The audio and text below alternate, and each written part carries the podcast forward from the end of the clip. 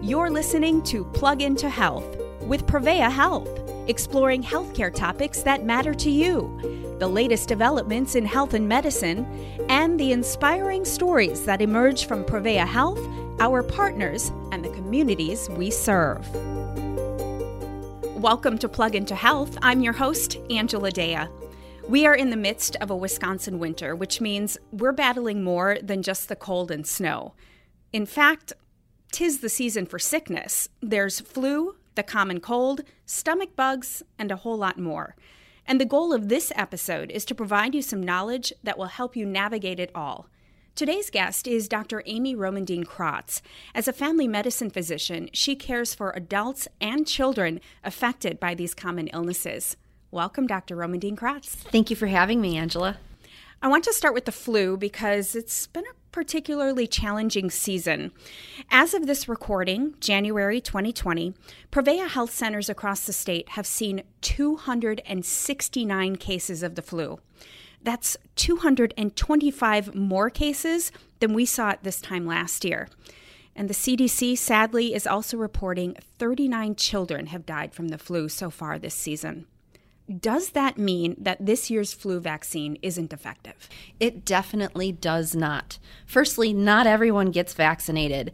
Data shows that in the 2018 2019 season, according to the CDC, only about 45.3% of adults actually even got the vaccine.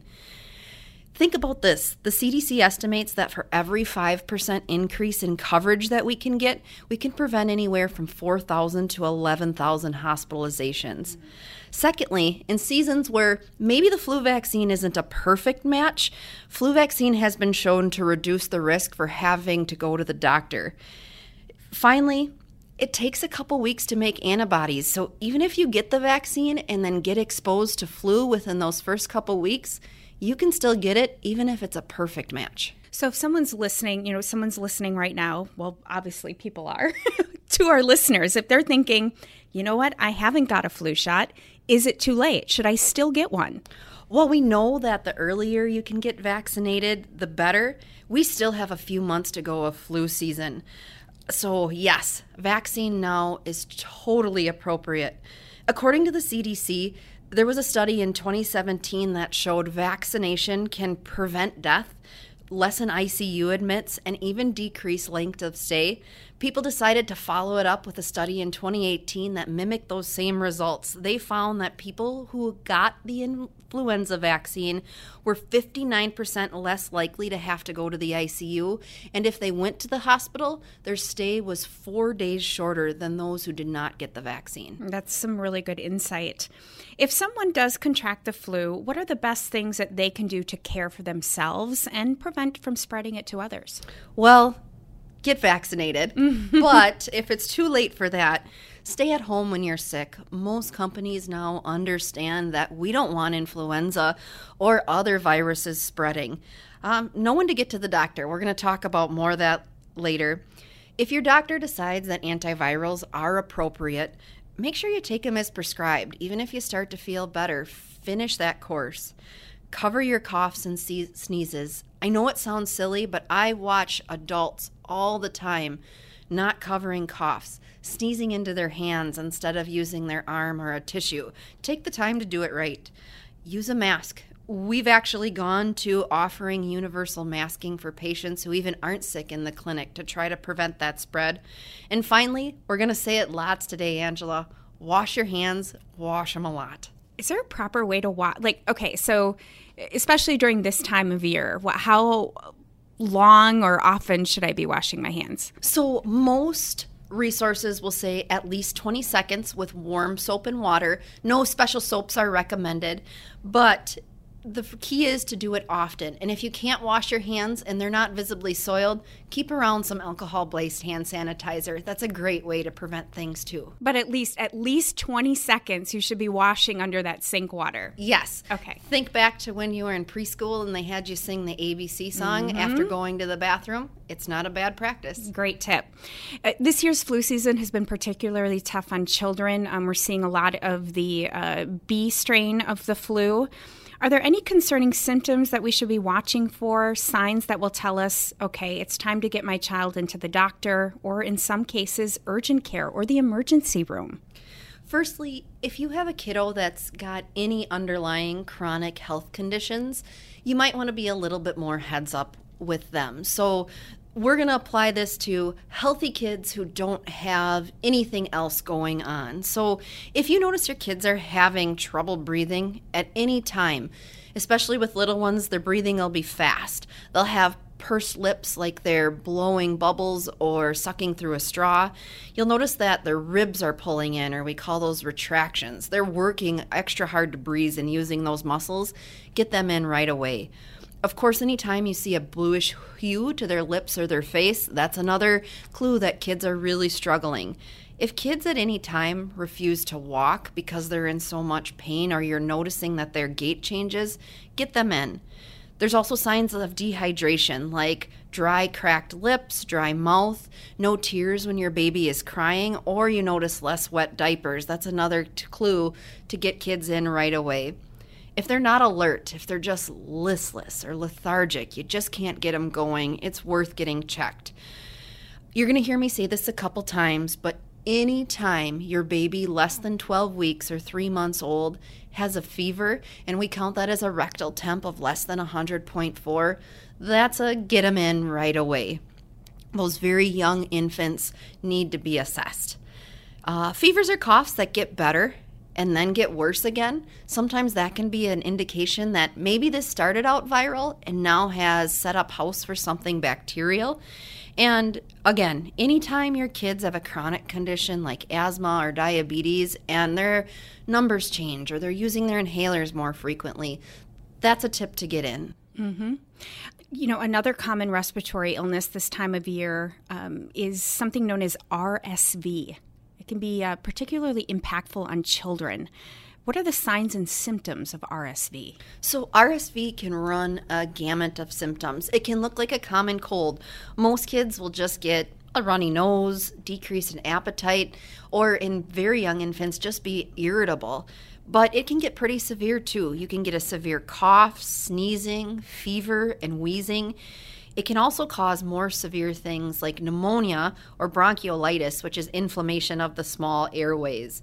The truth is, almost every kid is going to get exposed to RSV by the time they're two years old. Mm, wow, I that one I didn't I didn't know. My daughter was affected by RSV a lot, but um, wow, so that's it's that common. It's very common. Mm. What can we be doing to help protect them? Uh, is there anything we can do? Well, it's tough because sometimes kids don't always have the best hand hygiene, and RSV is spread by cough, sneezes, direct contact. Keep in mind, it's also a virus that can live for a few hours on hard surfaces. So, we can clean frequently. Um, we can definitely teach kids how to cover coughs and sneezes. I think it's something that even toddlers can be taught.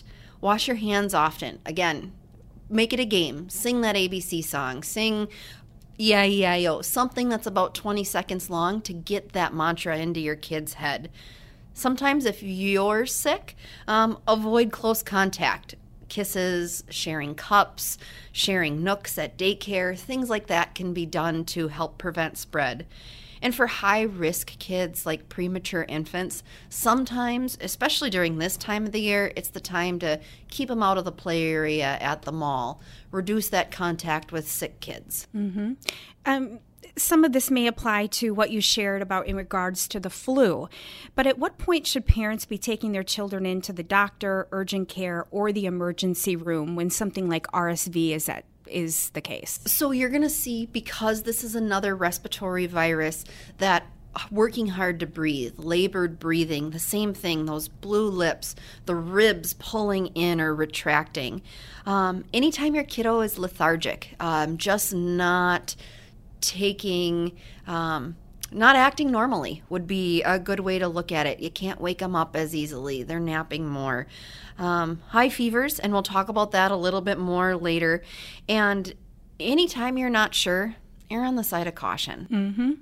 You know, and, and, and some I shouldn't say some, many children are hospitalized with RSV um, this time of year. This year, so far this year, 34 children have been hospitalized at HSHS St. Vincent Children's Hospital in Green Bay. Uh, luckily, not all children are affected um, so seriously that they have to be hospitalized. But for kiddos who, um, you know, who are still battling it, are there any you know comfort measures we can provide them at home to help them get through it? There's definitely comfort measures. However, again, we're dealing with a virus, so there's no specific treatment. Antibiotics aren't going to be helpful for this. Um, f- fever and pain can be managed with over the counter pain relievers as long as your kiddo doesn't have any contraindications to that. The other thing is drink lots and lots of fluids. One thing I tell parents is a lot that appetite is going to be down. So if you have to pick your battle, push fluids. Sometimes that means popsicles and jello and things that are going to make kids happy, but it's okay if your kid's appetite is down for a few days. Push the fluids if you've got to decide what you're going to get into them. And in young children, I'd like to also make the point that I want you to talk to your doctor or other healthcare providers before giving any over the counter cough medications. Many cough medications and other over the counters aren't safe, especially in kids under the age of six. Mm. That includes some of those herbal remedies. So make sure you please talk to your doctor before giving those to your kids. That is great insight. I just learned something new as a parent. So thank you for sharing that. No problem. Let's talk now about things like norovirus and other stomach bugs, uh, things that bring on those gastrointestinal issues. These are viruses we often hear about, and people say, Oh, I wouldn't wish this on my worst enemy.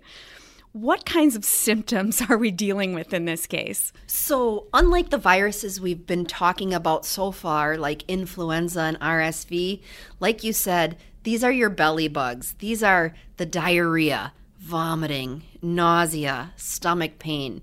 You can also get those fevers, headaches, body aches, but generally, this is where the gut's going to be affected. And this stuff can be highly contagious too. If we get this, is there anything we can be doing at home to try and save the rest of our family from contracting it? Is that even possible? It is.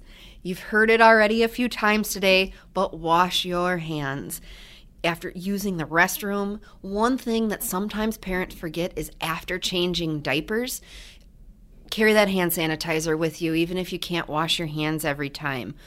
Always wash your hands before eating. This can also be spread via food, so that's really important.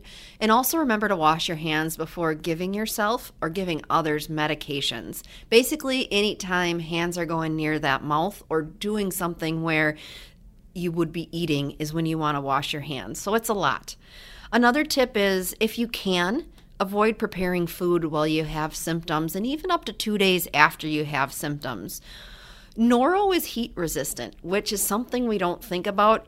It can live for up to 145 degrees. What? And some of those quick steamed foods, mm. like on a cruise ship, those awesome, wonderful shellfish, it can live through that. So, thoroughly cook foods if anyone in the house is sick. Um, and remember that you can still spread two days after symptoms stop. The other thing is, clean and disinfect surfaces. The EPA has a great list on their website of products that are affecting and killing norovirus, or Norwalk as we used to call it. A cheap and easy way to do it is 5 to 25 tablespoons of bleach per gallon is an easy way to kill the virus and keep your surfaces clean. Mm, yeah, I, I can't tell you how many times I've uh, bought a case of those, you know, bleach wipes and you just you just hit every nook and cranny of the house. Every surface and doorknobs, doorknobs, doorknobs, doorknobs. Oh, you know, and you know, you've you've said this, but it doesn't sound like there's anything we can do to treat this. It just kind of has to run its course. Unfortunately, and I just checked the CDC website last night to make sure there was nothing new that's changed. There's no specific medication that helps this. The key is keep hydrated. We've got to prevent dehydration with this. This is a virus, so it means that antibiotics don't work. Um, however, it's is worth talking to your doctor, especially if you're having trouble keeping things down, because there's things we can do to help treat the nausea and help keep you hydrated. Okay, let's talk about everything else in between. Things like sore throat, stuffy nose, fevers, coughing. I'll start with coughing. So, at what point is it normal, and at what point do you need to get it checked out? So, almost everyone's going to get some sort of cough or cold this season. I kind of use a if you're healthy, there's the caveat for this. Give it a couple weeks. It's going to linger. And I've been seeing that a lot in the clinic. But at any time, if you're having trouble breathing, if you're wheezing, um, but if it's lingering more than those couple weeks, there's things we can do to help. We can treat things like postnasal drip. We can treat allergies. We can treat acid reflux, which are all common causes of chronic coughs. So you're saying the cough, it's normal for it to last maybe two weeks, a couple weeks. Yes. Okay. Yep. We've definitely been seeing that a lot in the clinics. We've touched on this a little bit already, but I think it's worth revisiting. Fevers. What do they mean, and at what point do they become a concern for adults and kids? So, a fever to me uh, means that there's something going on in your body that your immune response is fighting. Um, it's not necessarily a bad thing, it's a response to try to treat some of those viruses and bacterias. But every age, a cause for alarm um, is a little bit different. So, I'm going to try to break it out, starting with kids and then moving on to adults. So, we've said it already babies that are less than three months old any rectal temp of 104 100.4 or greater needs to be seen. As kids get a little bit older, uh, in that three to six months range, a rectal temp of up to 102 is okay, as long as they're not lethargic or uncomfortable. And anything over 102 needs to be seen. Then our kids 6 to 24 months old they can handle a little bit higher fever up to a day. Um, sooner with any symptoms, those difficulty breathing, lethargic. Um, once a kid is older, um, a fever is okay, especially if they're acting normally and drinking lots of fluids. Fever can speed up dehydration, so keep those kids well hydrated. But if your kids are playing and drinking, there's no cause for an alarm. Unless it lasts longer than three days, they're making poor eye, eye contact. They're listless. Um, the vomiting won't stop. Anytime they have a severe headache, uh, stomach aches, and fevers after being in a hot car. I know it's not the time of year, but anytime your kiddo gets hot and then has a fever afterwards, I just want to hit home that that's a cause for concern. And of course, we do talk about febrile seizures. Mm. At any age, if your kiddo has one of these, it's definitely a flag to bring them in just to make sure nothing more is going on. What's a febrile seizure? So, see, seizures can be induced by high temperatures. Um, sometimes it's something else going on with the virus. Sometimes there's actually it's a it's the first sign of something going on in the brain. But anytime you see your kiddos having abnormal movements bring them into the ER. The emergency room. Yeah. So when you say, you know, making abnormal movements, movements, I and I, am I'm, I'm asking you more about this because I've I have heard of febrile seizures. Um, my child, luckily, has never been affected by it, but it can happen. What does that look like? So typically. With febrile seizures, you're going to see full body convulsions. Mm. It will be scary for most parents that haven't experienced this before. Get your kids in right away. It's okay to call EMS. If you're not comfortable and you feel that your child is not behaving normally and having abnormal movements, please call. Don't delay. A lot of times they end up being okay, but mm-hmm. err on the side of caution with this one. Call 911 or get to the emergency room. Um, let's move to stuffy noses. Best way to beat a stuffy nose.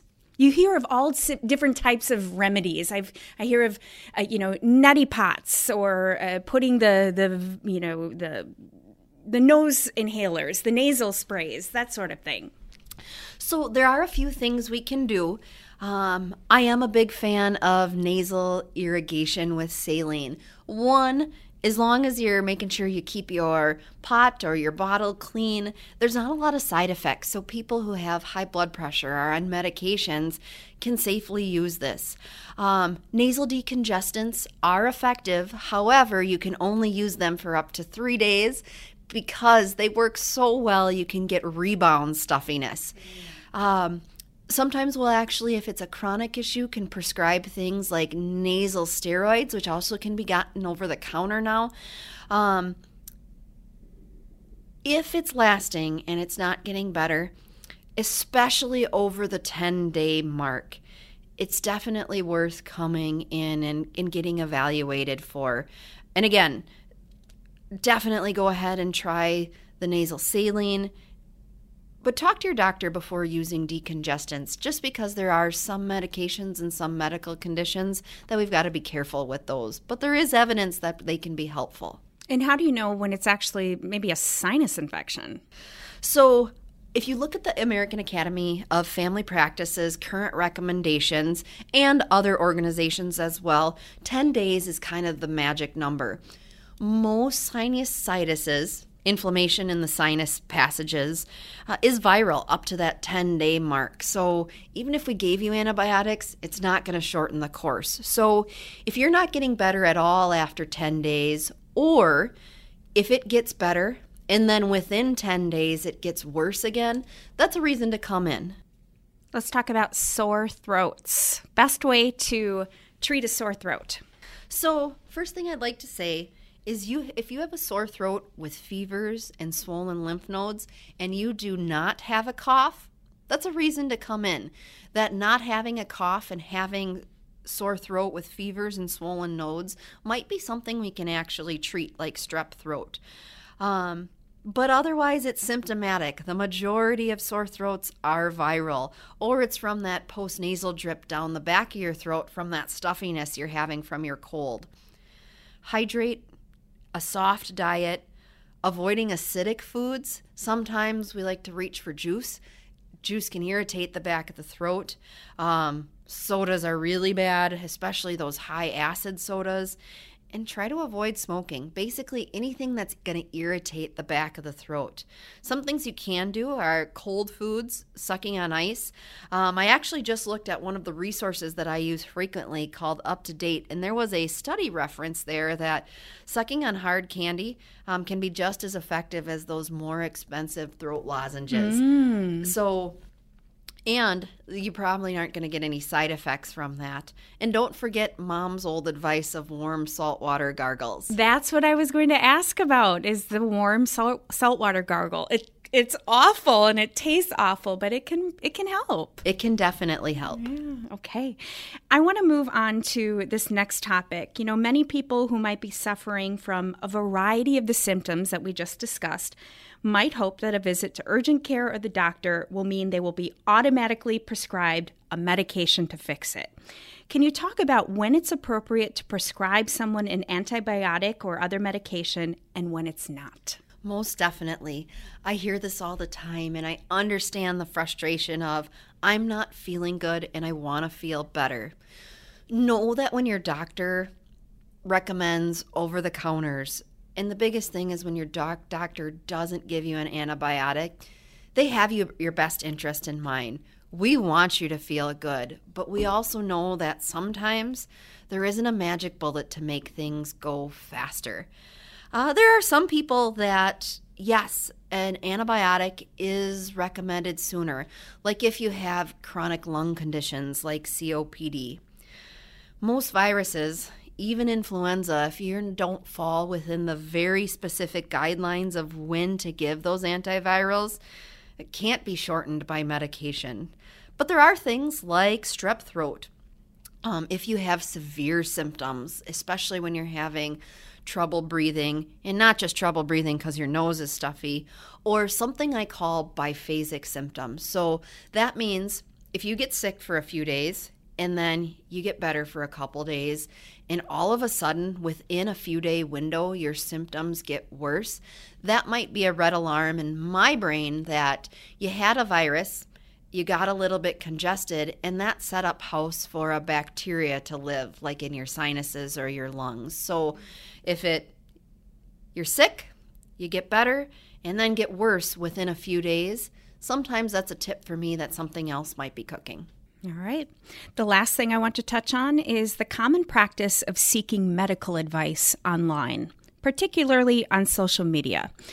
For example, someone might post in a local mom's group that their child is experiencing a variety of symptoms and would like advice on what to do. I'd like to know your thoughts on this practice, and if you're someone who just isn't sure what to do, then what's the next best thing to do? So, information sharing can be great. I love it. Knowledge is power. However, you've got to sort through a lot of bad information. You've got to look for red flags. So if you notice a group has really strong biases, especially like anti-vaccination groups, or if someone's pushing a certain product, they might have ulterior motives. Um, bottom line is, if you're not sure, and you are worried, seek medical advice from medical professionals. Make sure the advice you're getting is good. And one way to do that is giving your doctor a call. Oftentimes, most clinics have nurses, registered nurses, wet, ready and waiting to give you advice that's sound and to help you navigate through scary situations. And there are so many um, much more uh, quick, easy, efficient ways to get a hold of your doctor nowadays. Whether it's an online online health portal, um, you know, picking up the phone and calling. Um, but again, I, I I think that's important advice. Is is really seeking that medical advice from medical professionals. Agreed. All right. Thank you. Thank you so much for your time and expertise today. No problem. Thanks for having me. We Angela. covered a lot, a lot we of great stuff. now, if you're a parent or have a child in your life, we have a number of very helpful resources on Prevea.com that will help you navigate the sick season. For example, how sick is too sick for school? When to call your pediatrician, and how to treat fevers in infants and children. All of those resources are available in the resources section of Prevea.com. You can also find more information about the flu and the importance of the flu vaccine at Prevea.com slash flu. Thank you for listening. You've been listening to Plug into Health with Prevea Health. To learn more and to submit ideas for future shows, please visit prevea.com slash podcast. And please remember, the information provided in this podcast does not constitute medical advice. It is not intended to replace interactions with your healthcare professional. And if you are concerned about your healthcare, you should consult with your healthcare professional. You can learn more about Prevea Health at prevea.com. Thank you for choosing to plug into health with Prevea Health.